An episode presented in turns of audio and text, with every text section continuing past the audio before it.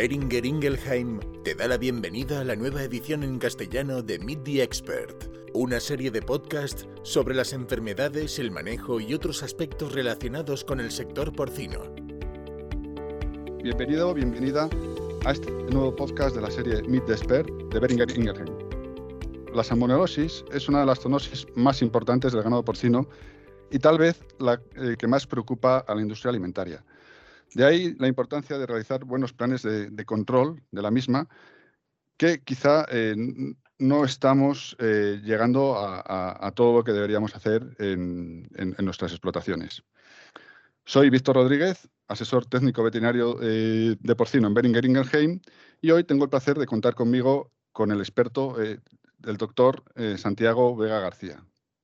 Santiago es doctor en veterinaria por la Universidad Complutense de Madrid diplomado en Sanidad por la Escuela Nacional de Sanidad Carlos III de Madrid, máster en Dirección y Gestión eh, de Centros y eh, Proyectos Sociosanitarios por la Universidad CEU Cardenal Herrera de Valencia, es eh, máster en Sanidad y Producción Porcina por la Universidad de Lleida y bueno, pues es, un autor que ha publicado numerosos, numerosos trabajos científicos, 63 artículos en revistas científicas y de divulgación, ha publicado más de 143 eh, comunicaciones en congresos nacionales e internacionales, ha dirigido 13 tesis y, bueno, pues es, académico, entre otras cosas, de la Real Academia de Medicina eh, de la Comunidad Valenciana, de la Real Academia Andaluza de Ciencias Veterinarias eh, y de la, Real Academia de Farmacia de, de, Murcia. Es miembro de muchas asociaciones y entre ellas eh, miembro de eh, la sociedad de One Health de Iberoamérica, Latinoamérica y, Caribe. Por eso eh, yo creo que es, la persona adecuada para hablar de, precisamente de salmonelosis que entronca perfectamente con el concepto One Health. Hola Santiago, bienvenido, ¿cómo estás? Hola, buenas tardes. Muchísimas gracias por primero por tus palabras de presentación y luego muchísimas gracias por vuestra invitación ¿no? para estar aquí con, vosotros y con todos los que nos están escuchando. Santiago, eh, ¿cuál es la situación actual respecto de la salmonelosis porcina en España?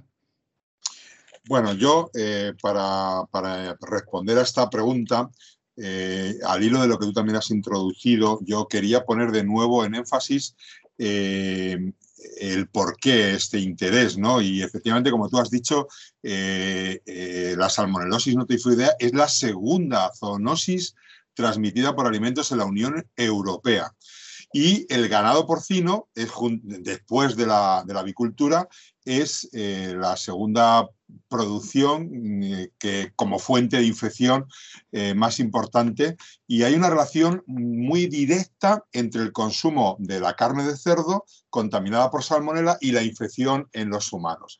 Si a esto le sumamos que España es el país con más prevalencia de salmonelosis porcina, en base a, los datos que tenemos del estudio más amplio que se hizo en el año 2008 por parte de la EFSA y a otros estudios que se han ido haciendo luego posteriormente, y además España es el segundo productor de carne de cerdo de la Unión Europea, pues eh, parece claro y parece evidente que hoy estemos preocupados en abordar un programa de control de infección y en saber más sobre la salmonela eh, a lo largo de la cadena de producción porcina. ¿no? Y además eh, es una obligación de España porque España exporta más de la mitad de la carne de cerdo que produce, ¿no? según datos del Ministerio de Agricultura, Pesca y Alimentación del año 2018. O sea que, por lo tanto, eh, esta introducción nos sirve para poner en valor esta, esta preocupación y por saber más por la salmonela. Bien, eh, eh, tenemos que, eh, la foto, la única foto que tenemos es la foto, como decía antes, del estudio que publicó la EFSA en el año 2018. ¿no? En aquel estudio participaron 24 Estados miembros y dos no miembros de la Unión Europea. Los dos no miembros eran Noruega y, Suiza. ¿vale? Y lo que pretendía aquel estudio es que cada país aportara al menos el 80%, una muestra equivalente al 80% del total de cerdas reproductoras de ese país. ¿no? Y eh, el estudio se basó en, dos tipos de explotaciones. ¿no? Por un lado estaban las explotaciones únicamente de reproductoras y por otro lado estaban las de producción con hembras reproductoras. ¿Y cuáles fueron los resultados que se obtuvieron? Pues en aquel estudio el 31,8% de las explotaciones muestreadas ¿vale? estaban infectadas por salmonela. De forma muy sencilla, muy gráfica, una de cada tres explotaciones analizadas tenían o estaban infectadas por salmonela. Cuando nos... Sí. Perdona, está claro que, la salmonela es una infección importante. ¿Cuáles, cuáles son los eh, serotipos que, que, aislamos, que aislamos con más frecuencia aquí en España? Bueno, eh, los serotipos que, se encontraron en, aquel estudio, porque es el estudio al que podemos referirnos, de forma general era que el 9%, eh, el serotipo más prevalente era Salmonella eh, derby, ¿vale? Y luego era Salmonella tifimurium con un 7%, ¿no? pero estos datos no eran coincidentes con, con lo que se encontró en, el caso de, España. ¿no? En el caso de España, Salmonella derby, que había salido como el más prevalente en el resto de países de la Unión Europea, ocupó el cuarto lugar. Y aquí en España el serotipo más prevalente fue Salmonella risen. ¿vale? La Salmonella risen se ha encontrado en brotes de salmonelosis en personas tanto en Italia como en el norte de España como consecuencia o fruto del consumo de productos crudos o poco curados de, porcino. ¿no? Y el segundo serotipo más prevalente en nuestro país fue Salmonella tifimurium, ¿no? que es el más prevalente en los cerdos de cebo en la Unión Europea. Y esos son los datos que tenemos en, España. ¿no? Santiago, ¿qué, ¿pero qué muestreos se realizan fundamentalmente en Matadero? Vale, en, cuanto al control que, se está haciendo en, matadero, bueno, pues en, los mataderos básicamente eh, las actuaciones eh, para identificar eh, salmonela se, basan en, dos opciones. ¿no? Por un lado, eh, el análisis bacteriológico y por otro lado, el análisis eh, serológico. Son las dos herramientas de diagnóstico más utilizadas en los programas nacionales de, monitorización y control de salmonela a nivel de porcino en, en matadero. ¿no? Eh, ¿Qué ventajas tiene la, bacteriología? Pues la bacteriología es el método de referencia, ¿no? Y, bueno, eh, se caracteriza porque además tiene una especificidad muy elevada, de prácticamente el 100%. ¿Esto qué quiere decir? Pues que tiene muy pocos falsos positivos, ¿no? ¿Y eh, qué desventajas tiene la bacteriología? Pues la bacteriología es, es, larga en el tiempo a la hora de realizarse en los laboratorios, pues podemos estar hablando de tres, cinco días, y, además es cara, ¿no? La, bacteriología que muestras eh, utilizaba, pues eh, la bacteriología va a utilizar, en el caso de los mataderos, lo vamos a hacer a partir o bien de las heces o bien a partir de muestras de ganglios, de ganglios linfáticos, ¿no? Entonces, ¿qué información tendríamos eh, a partir de las heces? Pues nos daría una idea de qué porcentaje de excreción activa se está produciendo eh, en los animales a la llegada al matadero. ¿no? ¿Cuál es el inconveniente? El inconveniente cuando analizamos bacteriológicamente las heces es que tienen eh, baja, baja, sensibilidad. ¿no? Y además, además, algo que es muy importante es que eh, bueno, pues el tiempo necesario para que una infección de salmonelas en amígdalas, en tonsilas, pueda aislarse en las heces es un tiempo mínimo de dos horas. O sea que, por lo tanto, un animal que se estuviera infectando, a lo mejor en el transporte, en el tiempo de espera eh, previo al sacrificio o durante el procesado de, la canal, bueno, pues tardaríamos dos horas en poderlo detectar en las heces. Por lo tanto, ese es un factor limitante. El uso de las heces en bacteriología es un factor limitante por lo que vengo diciendo. Entonces, ¿Cuál es la otra opción? Los ganglios linfáticos mesentéricos. ¿no? Ellos nos van a dar una información de qué porcentaje de animales están infectados en ese momento. ¿no? Y tienen mejor sensibilidad que, la muestra que hemos señalado anteriormente. ¿no? Entonces, bueno, pues eh, tenemos estas dos opciones. Luego estaría la serología. ¿no? La, la serología nos va a dar una idea de si ha habido un contacto previo de los animales con la bacteria. Pero también tenemos que tener en cuenta otra cosa, y es que un animal que entra en contacto con la salmonela tarda en seroconvertir entre 7 y 3 días posinfección, ¿vale? Entonces, eh, si estamos tomando la muestra de, forma demasiado temprana, podemos encontrarnos con que no detectemos eh, eh, en serología la presencia de, esos anticuerpos. ¿no? Entonces, bueno, pues mm, ese es uno de los problemas. Tiene más sensibilidad que las anteriores, aunque tiene eh, baja especificidad. ¿vale? Y también lo podemos hacer a partir de jugo de carne, ¿no? que es, se recoge en matadero.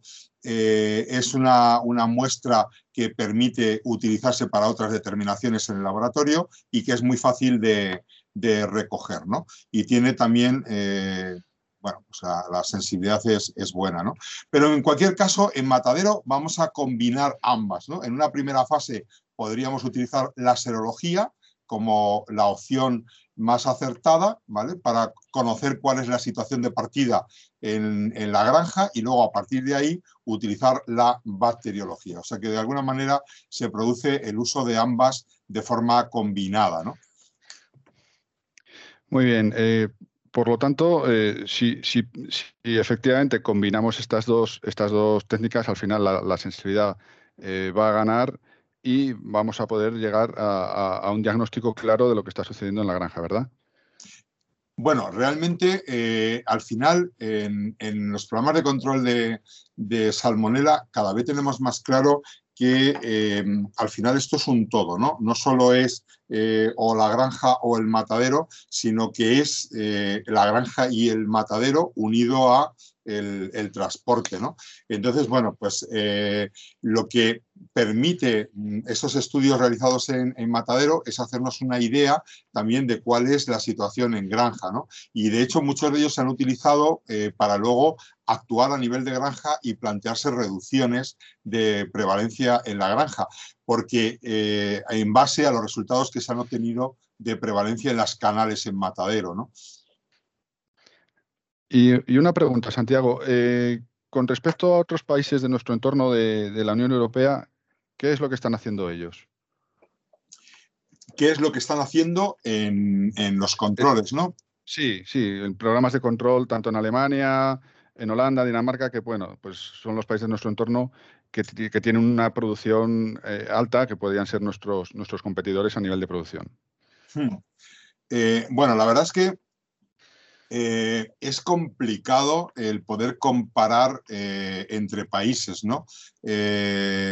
porque, bueno, realmente mm, cada país está aplicando metodologías, eh, y planes distintos. ¿no? Eh, de hecho, por ejemplo, hay países que están utilizando estudios bacteriológicos y la bacteriología pues también dependiendo de cuál sea el método de cultivo que usemos, dependiendo de, bueno, eh, del carácter intermitente que tiene la, excreción de salmonela en las heces, dependiendo de la cantidad de muestra que recojamos, también se ha visto que a mayor cantidad de, de muestra hay más sensibilidad, ¿no? Entonces, bueno, pues como digo, todas estas cosas van a hacer que sea complicado el poder, eh, el poder comparar unos países con, otros, ¿no? Pero bueno, si nos centramos un poco en los países que, tienen, que son los países más importantes en cuanto a producción, como podría ser Dinamarca, Alemania, Holanda, Bélgica, etcétera, podemos decir que eh, hay varias realidades. ¿no? Por un lado está el programa alemán. El programa alemán eh, se basaba en la monitorización de la serología, eh, en el caso de la salmonela, y, bueno, pues mm, los propios alemanes no están muy satisfechos con los resultados que, que, ha obtenido el programa, ¿no? O sea, no ha funcionado como, ellos esperaban. ¿no? Entonces, eh, de hecho, bueno, pues están replanteándose el, cambiarlo. El programa que mejor ha funcionado es el programa danés, ¿no? Y el programa danés, eh, ellos se lo han planteado como lo que decíamos antes, ¿no? Un programa que es un todo, ¿no? La granja y el, y el matadero. Los, los, daneses lo que han hecho ha sido mejorar la higiene del matadero, más que el control a nivel de producción primaria, y han conseguido unos resultados muy buenos. O sea que el objetivo que tiene el programa danés es llegar a un 1% de presencia de salmonela en la, en la canal, ¿vale? Y ellos consiguieron unas prevalencias entre el año 2001 y 2010, consiguieron rebajarlas eh, de un 1.7 a un 1, a 1 1.2, ¿no?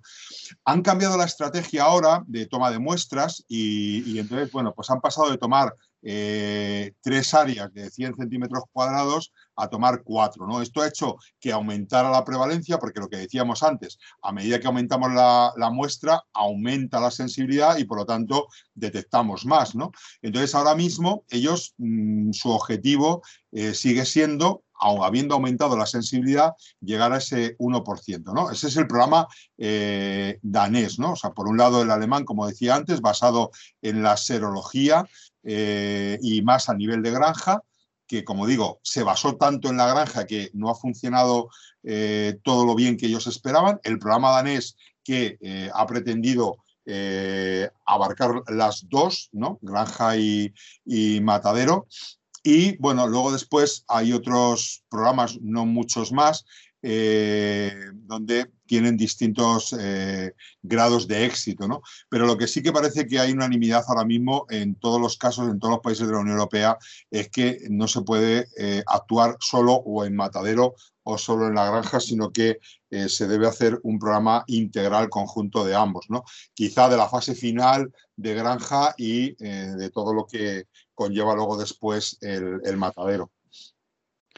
Muy bien, Santiago. Y por acabar un poco con el tema de, prevalencia, eh, bueno, como todos sabemos, eh, estamos en, programas de reducción de, uso de antibióticos o programas de uso racional de, antibióticos y da la sensación de que están aumentando los diagnósticos eh, de salmonela en, algunas granjas, ¿no? Por las muestras que nosotros nos envían y, alguna, alguna visita que nos ha tocado realizar.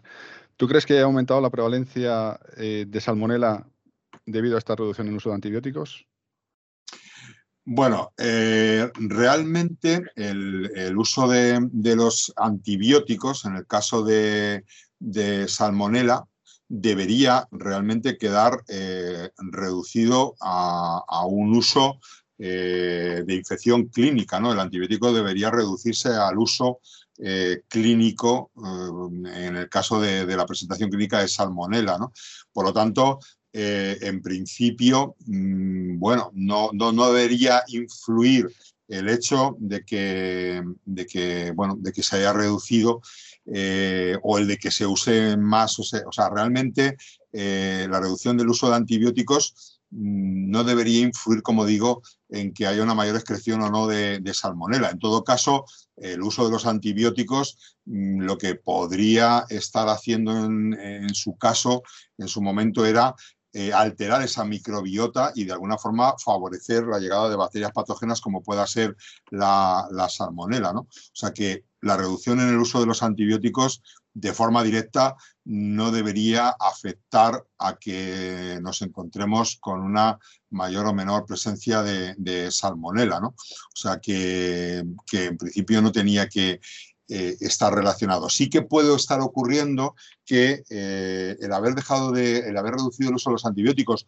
o el haber dejado de utilizar el óxido de zinc, puede estar haciendo que puedan llegar otros eh, agentes patógenos que de alguna forma preparen el terreno para que pueda ser colonizado después por, por la salmonela. ¿no? Pero, pero en principio mm, no tiene por qué haber una, relación directa ¿no? entre la reducción del uso de los antibióticos con que haya una mayor presencia de, de salmonela. Al contrario, muchas veces sabemos que el uso de los antibióticos han estado produciendo disbiosis y esas alteraciones en la microbiota intestinal podrían estar esto ayudando a que hubiera una mayor presencia de salmonella y una mayor excreción a nivel de la microbiota del intestino. ¿no? Muy bien, pues eh, hasta aquí el, primer podcast eh, relativo a salmonella. hoy, hoy hemos visto que España es el país eh, con más presencia de salmonela en, nuestras explotaciones y siendo el, segundo productor europeo, es la segunda zoonosis más, más importante, como nos ha comentado Santiago. Por lo tanto, tenemos que tomar conciencia del problema que puede suponer para, para, la industria agroalimentaria Santiago nos ha hablado también de los diferentes métodos de, muestreo, cómo eh, combinar eh, serología con, bacteriología puede ser eh, lo más indicado. Y también hemos hablado de la prevalencia o los, planes de control que se hacen en, otros países de nuestro entorno, donde mejor está funcionando es en Dinamarca, que han conseguido reducir la, la prevalencia pues eh, eh, cerca de su objetivo, que es, que es un 1%.